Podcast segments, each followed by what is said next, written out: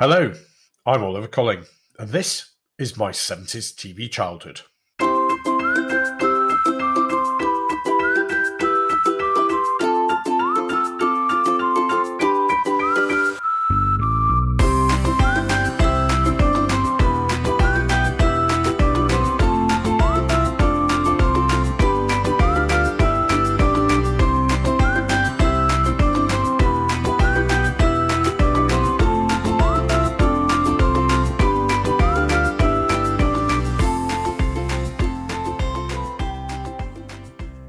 Hello again, and welcome back to My 70s TV Childhood. We are a podcast dedicated to remembering what it was like to grow up as a child in Britain during the 1970s, and in particular, how TV influenced our lives then. Apologies for the slight delay in getting this episode live. We've had a few technical problems to deal with, largely connected to my being based in rural North Yorkshire and the occasionally inconsistent service and speed of rural broadband. But never mind, we are back. Thanks for all of you who got in contact wondering where our next episode had got to. I'm so pleased that you look forward so much to a new episode that you miss it when it doesn't land on time. As it used to say on some of my school reports, could do better. If you do want to get in touch on this or on any other subject, you can do so by going to our blog, www.my70stvchildhood.com. Tweet me at 70s TV Childhood or email me, Oliver at my70stvchildhood.com. I'd love to hear your memories and your suggestions as to what you'd like to see featured in future episodes. This podcast is nothing without you, our listeners, and your memories. Anyway, I'm feeling a bit drained, both physically and emotionally, by the ups and downs of a UK TV police drama, Line of Duty which has just aired the finale to its sixth and possibly final series. For those of you outside the UK, and anyone in the UK that might have inexplicably missed it, I'll summarise. The series is about a police anti corruption unit, AC12, which spends its time identifying and pursuing bad coppers, as Superintendent Ted Hastings often says. The plots are truly labyrinthine, the twists and turns truly shocking, and the body count satisfactorily high. The show's creator, Jed Mercurio, keeps us guessing all the time and is not averse to killing off main characters at a moment's notice. It's all shot very stylishly and very well, with lots of car chases, police raids, and intense interrogation scenes. The AC 12 offices are all very swish and high tech, with lots of big TV screens and glass walls where pictures of victims and suspects, who often turn out to be both eventually, can be put up. It's all a very tense thriller, which has gripped the UK viewing public since 2012, with its main theme of institutional corruption and organised crime at the highest levels of the vaguely Midlands based police force featured. I've loved it. But does it have any basis in fact? I asked a serving police officer I know recently how true to life it was, and he told me, well, apart from the swanky officers, the good looking police officers, the fact that we hardly ever get any high ranking officers implicated in murder and corruption investigations, it's almost spot on. Oh, and all the computers and technical stuff. That's a fantasy. We've still got PCs running Windows 95 in our office. So, it may not be that realistic, but do we really want police procedural dramas to be realistic? The truth is, in the UK, there isn't that much in the way of outrageous crimes, and if a drama were to be based solely on what police officers did for most of the time, I suspect there might be a lot of sitting in the office filling out paperwork, in and amongst issuing speeding tickets to hapless motorists. As always, this made me think about what I remember of law enforcement and policing when I was growing up as a child in the 1970s. From an early age, I was always aware of the police, largely because Padgate Police Station was very close to where we lived. I would guess it was a Victorian building, and there were always police officers on duty at the counter, even though Padgate was still a small village. As a child, I used to see one of the village policemen, and they were all men, I think, most days. They would either be walking up and down the streets, be on a bicycle, or if you were very lucky, then go past in the blue and white panda car, which used to be parked outside the police station for most of the time. Now, I'm not an expert on law enforcement, and I'm not meaning to make any political point here. But what I can't understand is how Padgate, a relatively small village in the 1970s, had a fully manned police station and a highly visible police presence across the community. And how we've got to the point where you now hardly ever see a police officer, let alone know them by name. Now, I'm sure the nature of crime and the methods used to detect it have advanced over the last 50 years, but it seems very strange to me that personal policing has been replaced by something very impersonal. I don't remember much in the way of crime at that time, other than the odd child stealing sweets from Hartley's, the village shop. But in a few short years, the village police station had gone to be replaced by a rarely staffed police information point, and the level and nature of crime committed in the area had changed, and not for the better. Indeed, there was an infamous, shocking murder which took place in Padgate in the 2000s, which happened, rather ironically, very close to where the police station had once been. But back to the 1970s. As well as the local bobbies on the beat or on their bikes, we also had regular visits at school from the police, most notably to talk about road safety. Now, I've spoken in previous episodes about PC Snow, who used to come into school to show us road safety films and to persuade us to sign up to the Tufty Club, which I know many of you belong to across the country. In those early years at school, there was also another important source of information on the police, and that, of course, was the television. Now, there were numerous US cop shows on during the 70s, and the likes of Hawaii Five-O, Columbo, Kojak, Starsky and Hutch were all very glamorous and exciting.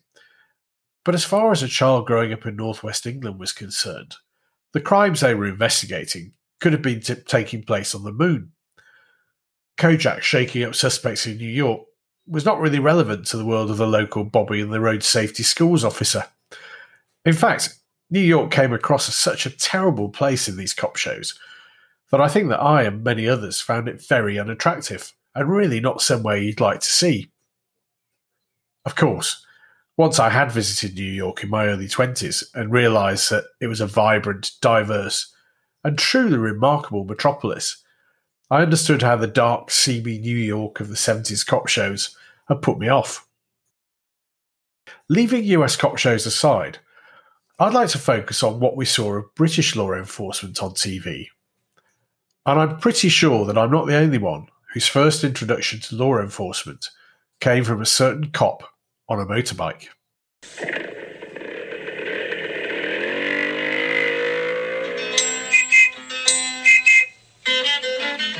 Here comes the policeman, the big friendly policeman. PC McGarry number four five two. Lost dogs, thick fogs, or don't know what to do. Then get the policeman, the big friendly policeman. PC McGarry number four five two. They've got the policeman, the big friendly policeman. PC McGarry number four five two.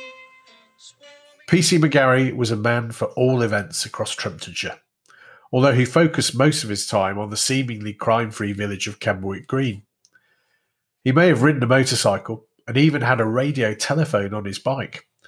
But when it came down to it, I and lots of others knew that if we were ever in any trouble of any kind, all we had to do was ask a policeman, the big friendly policeman PC McGarry number 452. Most of the on screen real life police drama was to be found on prime time on BBC and ITV, often on Saturday evenings. And there were a number of very popular dramas featuring the police. They were all largely based on the simple idea of good, straightforward people who were prepared to help defeat crime and the terrible effects it could have. The longest running one of these has started in 1955 and featured a very well known ordinary copper. Most crimes are solved by routine police work. The lab boys sort out the scientific evidence, and the rest of us concentrate on getting statements from people who might know something. But one of the first things a policeman learns in the job is to be very careful when it's a question of eyewitness evidence. Sometimes, though, it's the only evidence we've got.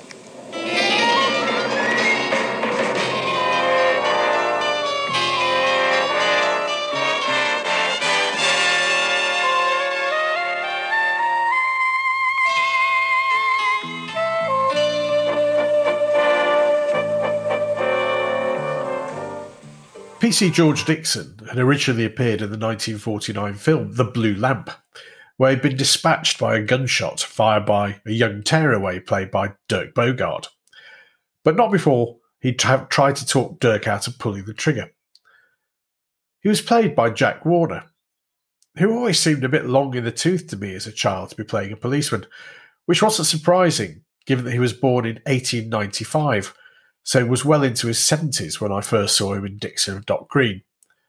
Indeed, it got to the point where George became some sort of community liaison officer or something like that, and only made brief appearances at the start and the finish of the programme to top and tail dramas in which he took little or no part. Dixon of Dock Green was old fashioned by the 1970s, and any amount of trying to introduce contemporary topics, such as drugs or domestic violence, couldn't hide the fact that it dealt with the Britain of the past, where ne'er do wells could be dealt with by a stern word from a policeman and the occasional clip round the earhole.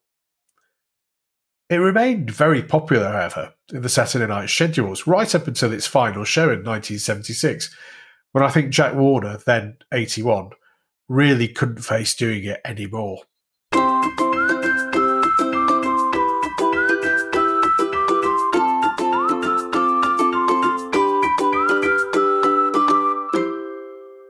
So, what other shows do I remember from the 1970s?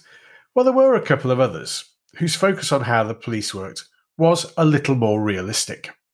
Z Cars had begun in the early 60s and was something of a revolution in terms of how British policing was portrayed on television. It was set in the fictional Newtown in the northwest of England, which was based on Kirkby near Liverpool, one of the new communities which sprang up during the 1950s, 60s, and 70s from the housing overspill from Liverpool city centre. Newtown, like Kirkby, had grown rapidly and didn't have much in the way of local amenities, which led to an increase in crime. What Z Cars also did was to let the viewers more into the personal lives of the officers, and many of them had their own demons and issues to deal with. It must have been revolutionary when the programme started in the early 60s, but even in the 1970s, when I, as a child, compared it to Dixon Dock Green, it represented a different world. It probably helped that it was set not very far from where I lived, too, which added more to the realism. When I remember watching as a child, most of the stars of the 60s phase, like Colin Welland and the great Brian Blessed, had moved on to other things, but there were still lots of memorable characters like Sergeant Lynch, played by James Ellis, who I think was the first person I ever heard, either on TV or in real life, with a broad Ulster accent. And PC Quilley, played by Douglas Fielding, who eventually became the desk sergeant when Lynch was promoted. As well as some realism in the plot, when compared to the rather staid and cosy Dixon and Dock Green, it also had a cracking theme tune based on the popular Liverpool folk song Johnny Todd which we also used to sing during singing practice at primary school.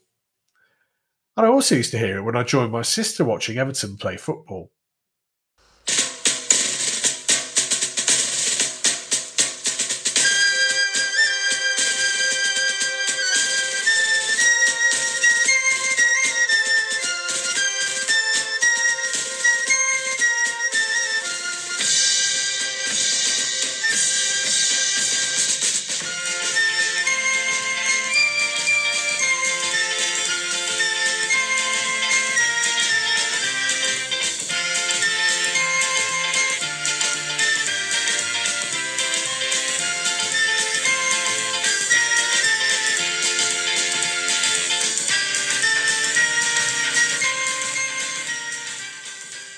As the 70s progressed, I began to be able to stay up a bit later and watch more police procedurals. I must have been about 10 when I first saw a show which has remained a firm favourite ever since, and one which I can still watch to this day and enjoy thoroughly.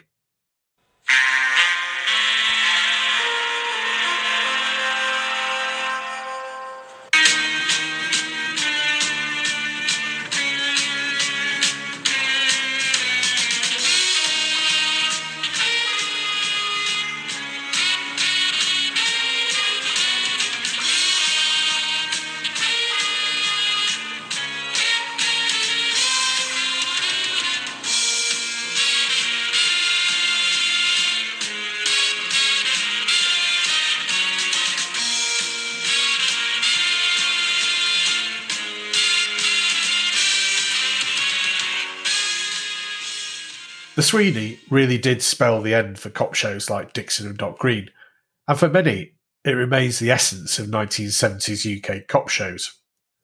Its main protagonists, Detective Inspector Jack Regan and his Sergeant George Carter, were loud, brash, liked to drink and to smoke, and occasionally bent the rules. And that was just them in the office.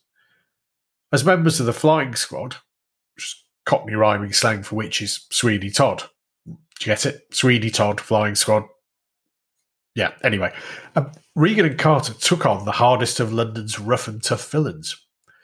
Sometimes they got their man, sometimes they didn't. They both had messy personal lives, and each kept a bottle of whiskey in their desk drawers. What could be guaranteed was plenty of violence, swearing, and action with shooters. All perfect ingredients for an impressionable 10 year old. It felt like something really naughty, both by watching and by enjoying the programme. As I said before, I think my parents must have been very liberal allowing me to watch shows like The Sweeney, but I did enjoy it. Abiding memories, apart from their constant shouting, shut it, and getting into trouble with their boss, DCI Haskins. Things I remember include the, the huge number of eminent actors who took guest roles, including, now I, I think this is right, Morecambe and Wise, who starred in one episode. I think I remember that correctly, and I'm sure that one of our listeners will put me right if I've just dreamt that. And the other thing which lives on in my memories was how grim the programme made London look. I would imagine it was largely shot in the East End and Docklands, but for a child watching, it did not make me want to rush to London, as it was bleak, dirty, and full of villains running around with sawn off shotguns shouting things like, Shut up, you slag, at each other. It fully reinforced my northern bias against our capital city, which was only countered when I first visited London aged 12 and found that it wasn't like the Sweeney at all. The success of the Sweeney led to a few shows with a similar theme. The Professionals is one worthy of note, although I don't think I'd class it as a police show, as CI5, the shadowy government agency at the heart of the programme, seemed more like the Secret Service to me. Anyway, more of Cowley, Bodie, and Doyle to follow in a future episode. Popular culture reflected a change in the public's attitudes to police and policing during the 1970s and into the 1980s, when greater realism was demanded by viewers who wouldn't put up with a simple battle between good and evil, as fought by George Dixon.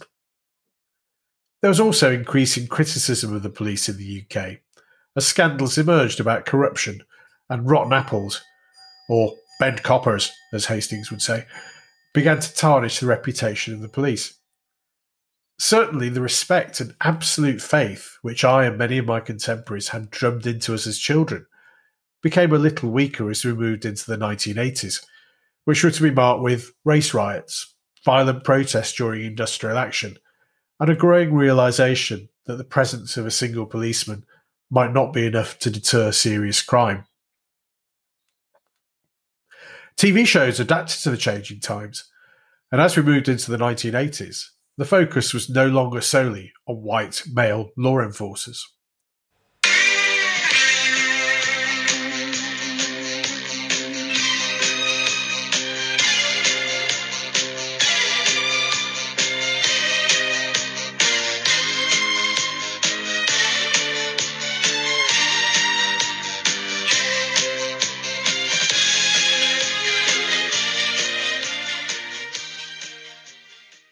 Juliet Bravo on the BBC and The Gentle Touch on ITV introduced us to strong senior women upholding the law in the UK at the same time as Cagney and Lacey arrived on these shores from the US. The police procedural was still as popular as ever, but there was increasingly an expectation that the main characters would have real life problems to deal with, as well as nicking the villains. Detectives also became a bit more cerebral and started to work out the answers using their brains as well as brawn. The kick down the doors approach of Regan and Carter was quickly left behind, as a whole series of new detectives emerged in the 1980s who had something distinctive about them, whether it was Jim Bergerac catching criminals on Jersey or Taggart dealing with violent crime in Glasgow. The viewers wanted more to capture their imagination. Ironically, this process ended up with John Thaw swapping the swearing and shouting of Jack Regan for the crossword solving, opera loving, Oxford sleuth Inspector Morse a decade or so later. At least they both like their whiskey. That's all for now. Keep listening for a future episode where we'll be watching the detectives US style, which I promise will be a world away from George Dixon and Jack Regan. Did you enjoy the Sweeney, or was Dixon or Dock Green more your cup of tea? Let me know at www.my70stvchildhood.com. Tweet at 70s Childhood, or email me, Oliver at my70stvchildhood.com. Take care and join me again soon for more from My 70s TV Childhood.